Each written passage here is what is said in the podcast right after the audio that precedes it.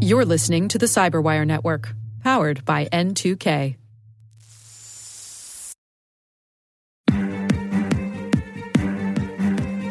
Welcome to Afternoon Cyber Tea with Ann Johnson, where we speak with some of the largest security influencers in the industry about what is shaping the cyber landscape and what should be top of mind for the C suite and other key security decision makers. I'm Ann Johnson, and today we're talking about the risk facing organizations and economies and the response to the COVID 19 pandemic and what it takes to navigate and mitigate constantly evolving threats. With me today is James Turner, the founder of CISO Lens. James Turner is an industry analyst and for the past 15 years has conducted primary research among the CISOs and CIOs of Australian organizations. His work entails gathering, distilling, and distributing information to provide evidence based decision support to executives as they manage cyber risk for their organizations. James now works full time for CISO Lens, a company founded with the sole intention of supporting CISOs and thereby strengthening the resilience of the economies of Australia and New Zealand. As an analyst for over a decade, he has explored topics such as frameworks for understanding organizational risk, the business impact of cybersecurity, improving information sharing and decision making, and more. He also has served as an adjudicator for the Australian government's Operation Tsunami 2019 Cyber War Games. James, welcome to Afternoon Cyber Tea. Thank you, Ann. It's a real pleasure to be here with you. Let's start with something a little bit unique, but also really relevant to the current times. You were an adjudicator to the Australian government cyber war games in 2018 and 2019. What lessons did you take away from these experiences, and how have things changed? Yeah, absolutely. So the cyber war games was an initiative uh, triggered by the CISO at the Commonwealth Department of Human Services. It's now called Services Australia. Uh, the CISO at the time was a brilliant lady, Narelle Devine uh, she's now the Asia Pac CISO at Telstra. Um, she initiated the cyber war games specifically as a talent identification and extension exercise. And it started off um, as the opportunity to get different Commonwealth government agencies to test their skills out um, as a way of gamifying skills extension.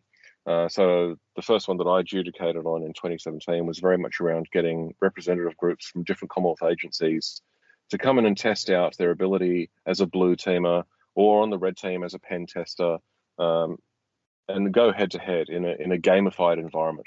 So, how do you think that that's going to look those those, those games um, post COVID in cyber war games? Do you think there's going to be anything different than there was in the prior years? Oh, that, that is such an amazing question. So, sadly, uh, just several weeks ago, they sent out the email confirming what we all suspected that we weren't going to be running a cyber war game this year in 2020, and they'll be resuming it next year. Sad, but you know that's just what we've got to do. Uh, so next year, I don't know. I mean, I'm not a uh, virus expert by any stretch, but it does feel like we're still going to be dealing with the pandemic for at least the next 18 months, if not longer and that's going to have a necessary impact on how we do all of these things, get, um, coming together in one place, uh, and the physical distancing that we're going to need to maintain even with that kind of environment. And you know, which cities who are potentially sending people along to participate will suddenly go into lockdown again. I think if we've learned anything from the experiences of both Melbourne, uh, Australia's largest city, which is right now currently in lockdown, stage four, so people aren't allowed out of their houses for more than an hour to go exercising or shopping um, and New Zealand, which has just been for over 100 days without incident and has now uh, got over 100 new cases. Um, if we don't get on top of this, we're going to be dealing with this for a long time. And so the impact of that uh, on collaborative exercises that go cross organizations, cross industries, I don't know. We're making this up as we go. I suspect they'll have to try to think about if it, if it goes longer term. And like you, I'm not certainly not an expert on the topic or when there will be a vaccine or a vaccine available for you know the masses. But I suspect at some point they'll have to think about a virtual event if they can't, you know, if it continues to be delayed.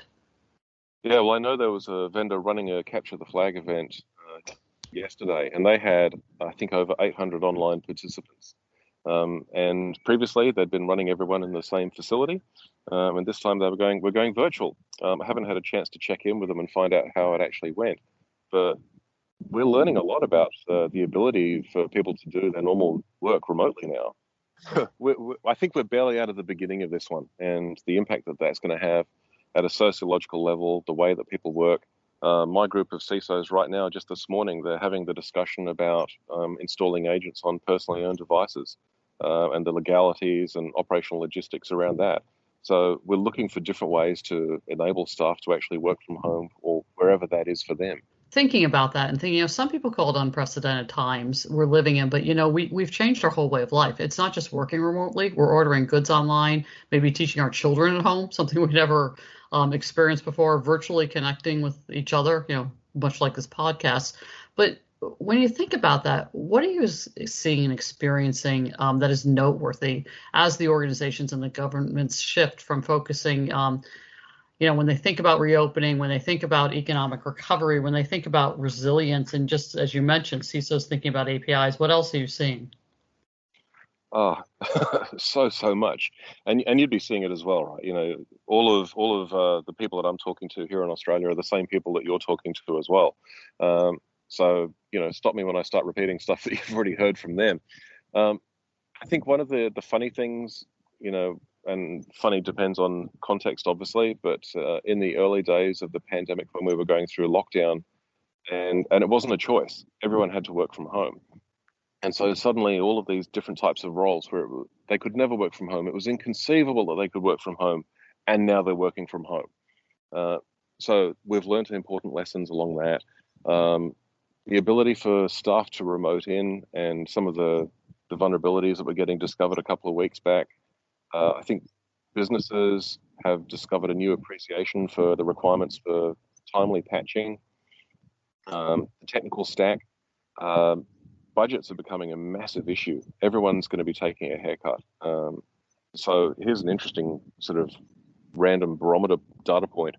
Um, for the past two years, when I've run a benchmark, which has all been around security budgets, strategies, team size, and so on amongst the Australian New Zealand community, we were doing the data collection much earlier in the year, um, typically around uh, May, June. This year we've put it off, and I'm probably just going to be starting in the next week because so many organisations have had uncertain budgets um, for both their ongoing operating costs as well as IT as well as security. Uh, in some organisations, security is managing to escape the, the chainsaw, uh, but not always. So we're going to have to find new ways of protecting organisations that are facing the exact same risks that they were facing last year, as well as the additional ones from learning to operate in different ways. That, that's going to, it's going to be really challenging. And you combine that, as you know, with a human talent shortage, and then you have lack of budget for tooling, you're going to have to drive cost efficiencies and simplifications, which maybe it's a forcing function for cyber to actually, you know, take a hard look at ourselves, right? In this constant barrage of tooling we put in place. I think you're absolutely right. Um, you know, no one would probably point at security teams and say they've been indulgent for the past couple of years. That would be, you know, a gross oversimplification. But I think they're really going to have to look at new ways of delivering. Um, we're already hearing CISOs talking about best of suite um, in integrated stacks rather than super expensive niche products. Um, they're encouraging their teams to think like startups and look for open source alternatives. Um, and more than anything, the recognition, exactly like you say, the shortage of staff, it's really biting now. Um, and so we're now looking at how can we go out and better evangelize across the entire IT sector to get the entire business, to get all of the technologists to actually now start caring about security in a way that they might not have before.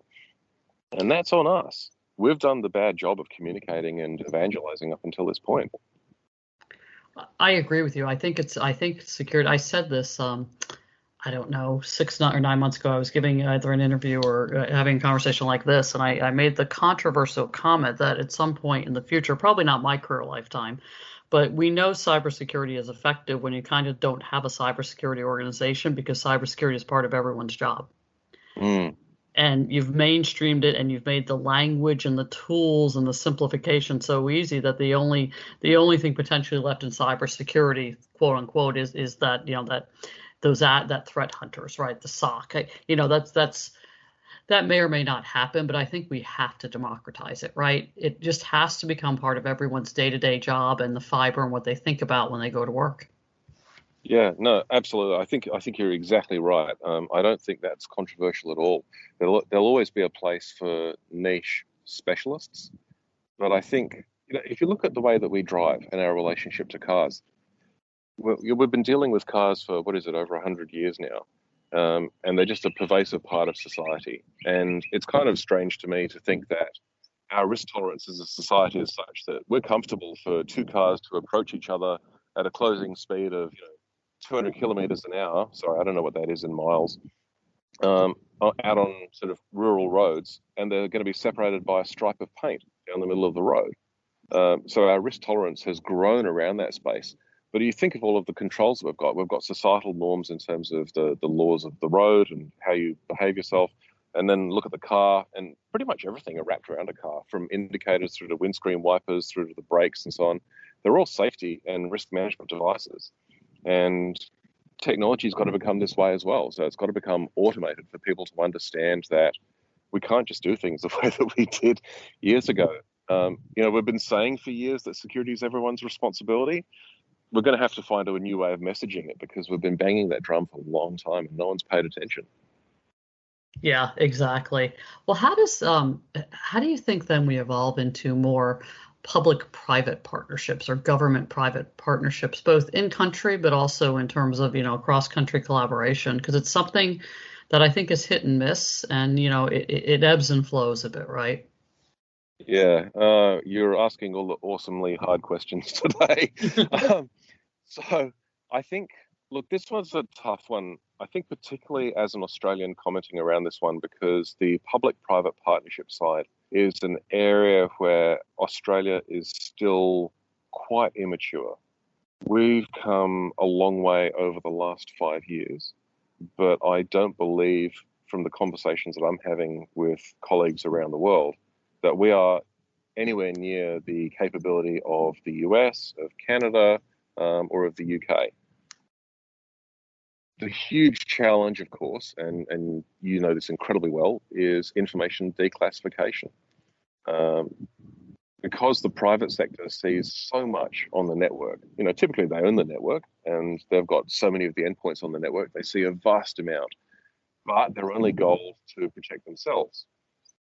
So it's only really, certainly in Australia in recent years, where we've seen heightened levels of collaboration and cross organisation information sharing we're getting much better at it, and the pandemic's certainly been a catalyst to drive that to levels that have not happened before.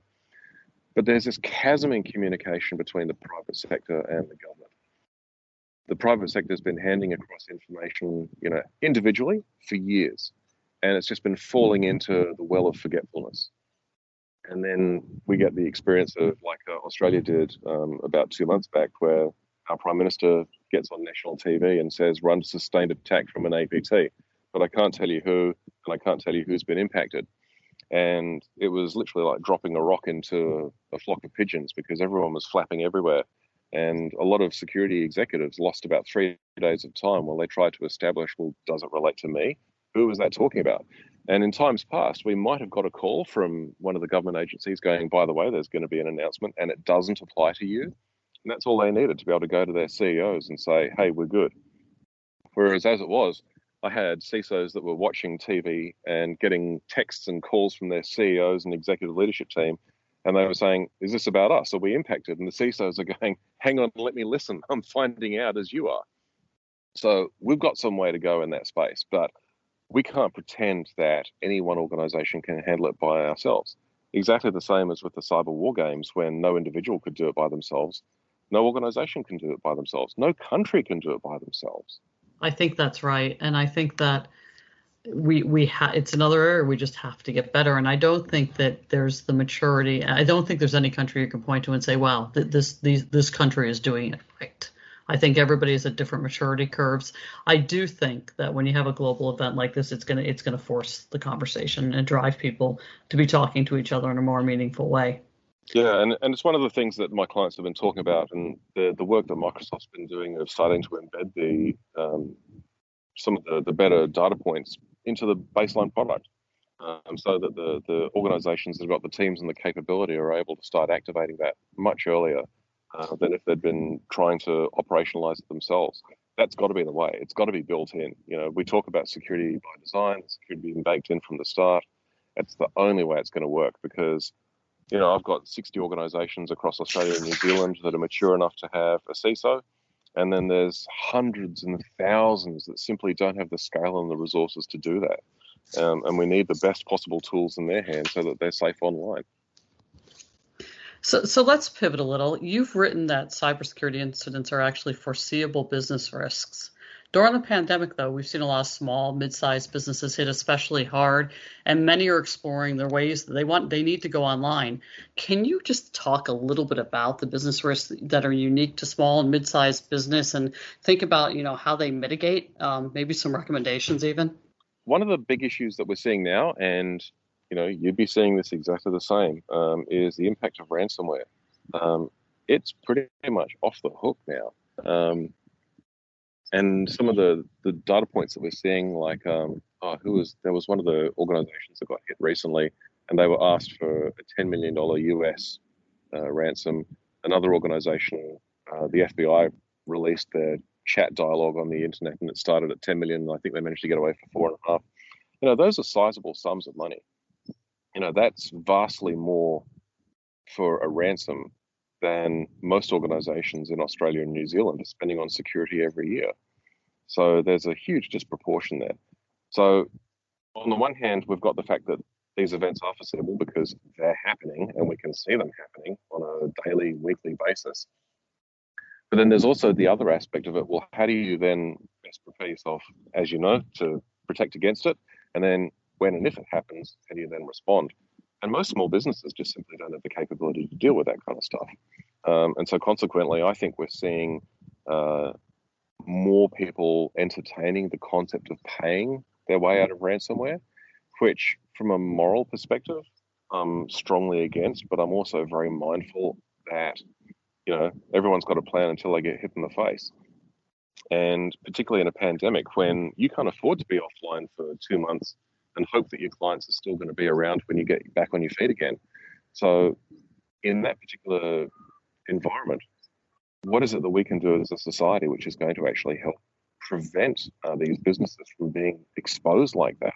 And a huge chunk of it comes down to industry wide communication, um, a unified voice coming from uh, recognized sources, uh, and the ability to rely on fundamental basics which are sound and solid one of the things we talk about a lot isn't even a security topic. It's that being making sure you can recover from your backups and having a regular backup schedule because that that and then as you know using some type of strong or multi-factor authentication. Those two things, um, and you know nothing is cheap and nothing is easy, but they certainly would help mitigate a lot of the ransomware damage.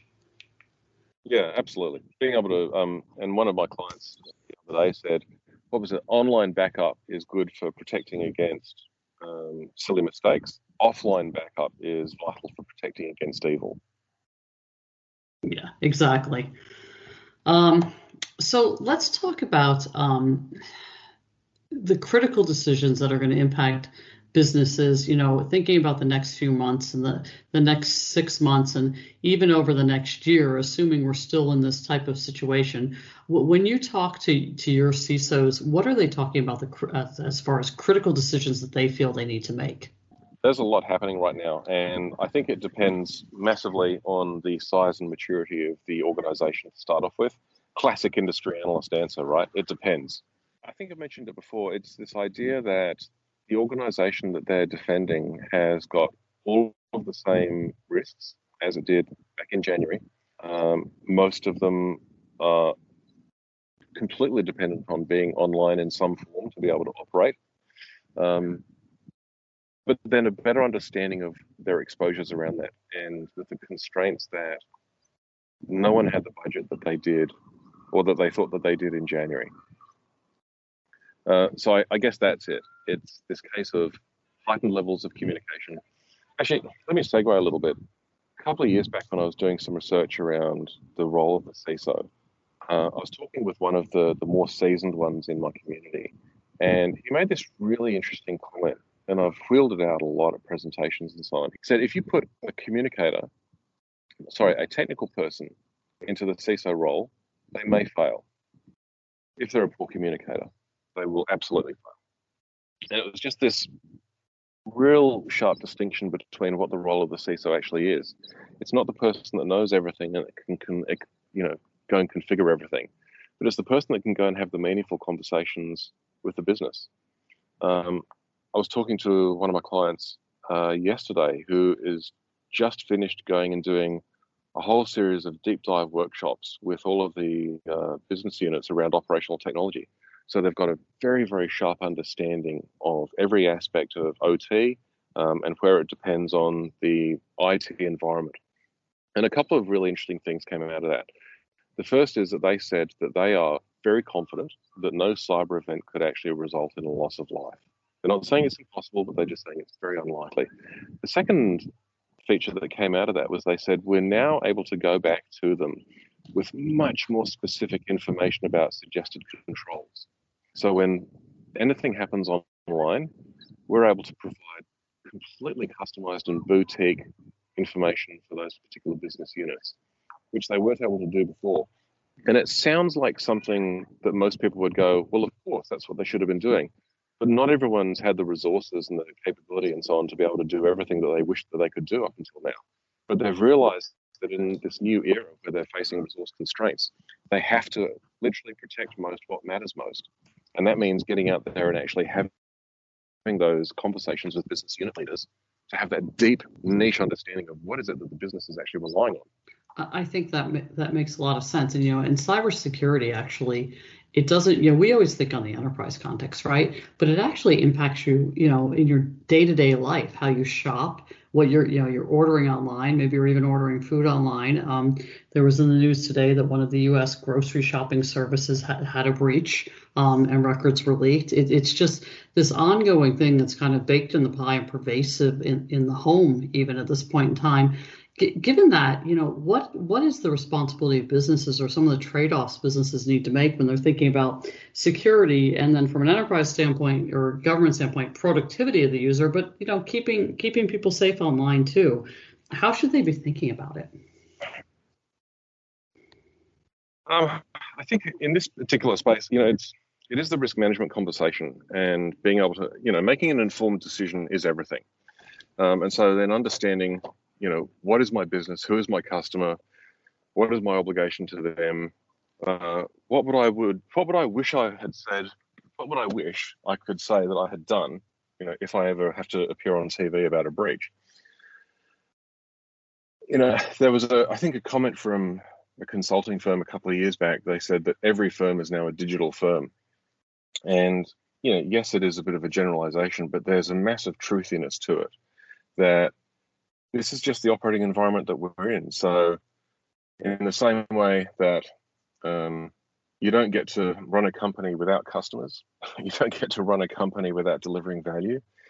You also don't get to run a company without actually having a very good understanding of the risks that your environment's in, and that is the ball game.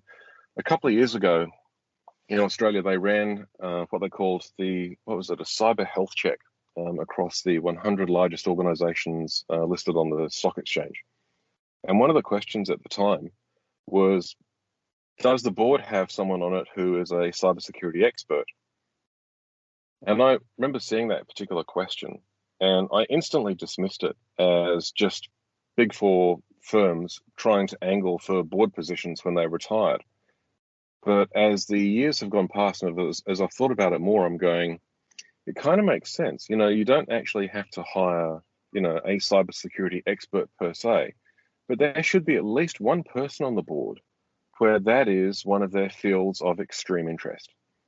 And most of my CISOs now have you know, extended briefing sessions with the boards, but they also specifically target often one or two members on the board that show an interest in this space and take them aside and do like extended briefings, deep dives, ask me anything sessions so they can help raise the level of education and awareness of that board so that person on the board then literally becomes the champion and the subject matter expert for the rest of them so that when they're having those closed discussions that person's able to then champion it and say well there are considerations here and either they'll know and be able to advise straight on the spot or they'll be able to say we need to be able to pull in someone else that can give us some deeper you know information around this one and I think this is just the operating environment we're in. Um, you know, people get to play the chessboard right in front of them, right there. Not the one that they had a couple of moves ago, not the one that they wish they might get in a couple of moves, but the one that they've got right now.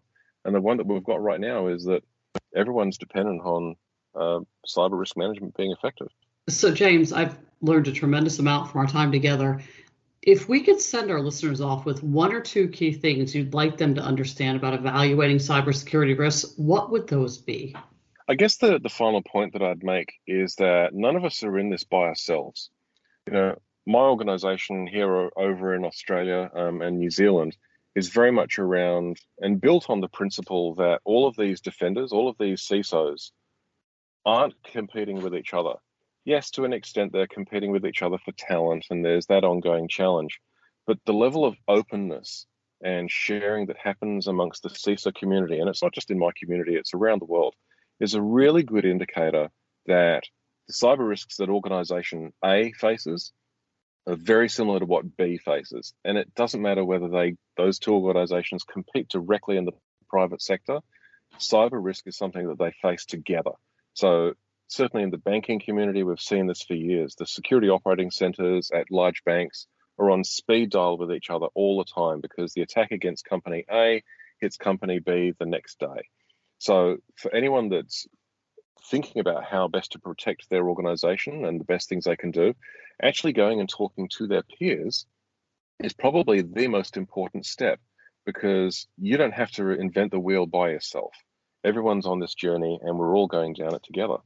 Well, thank you again. And I, I think that when we, you know, when we think about um, how the threat landscape is evolving and a lot of what we talked about today, I guess we just need to be grateful that there are people out there who are doing, you know, diligent and really difficult work and continuing to keep businesses safe online because as many as breaches as we see as much ransomware as we see as you know there's a lot more that gets protected and defended against and doesn't doesn't turn into a big wholesale event.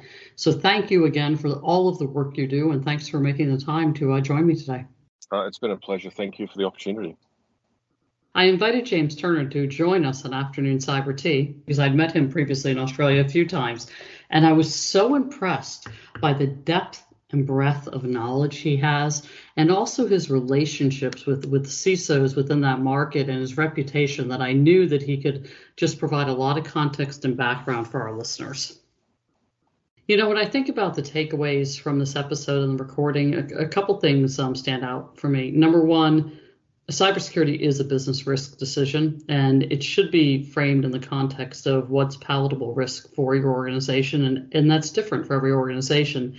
So benchmarking against your peers is certainly important, but you, but folks are doing their best, right? So if you're not quite where your peer group is, that's okay. And that leads to the second point that, that James made that I think is incredibly important is you're not alone it's a community. It's a global community. It's a local community. There are always people who are there and willing to lend a hand and help. You just have to reach out. And I want to thank our audience for listening. And please join us next time on Afternoon Cyber Tea.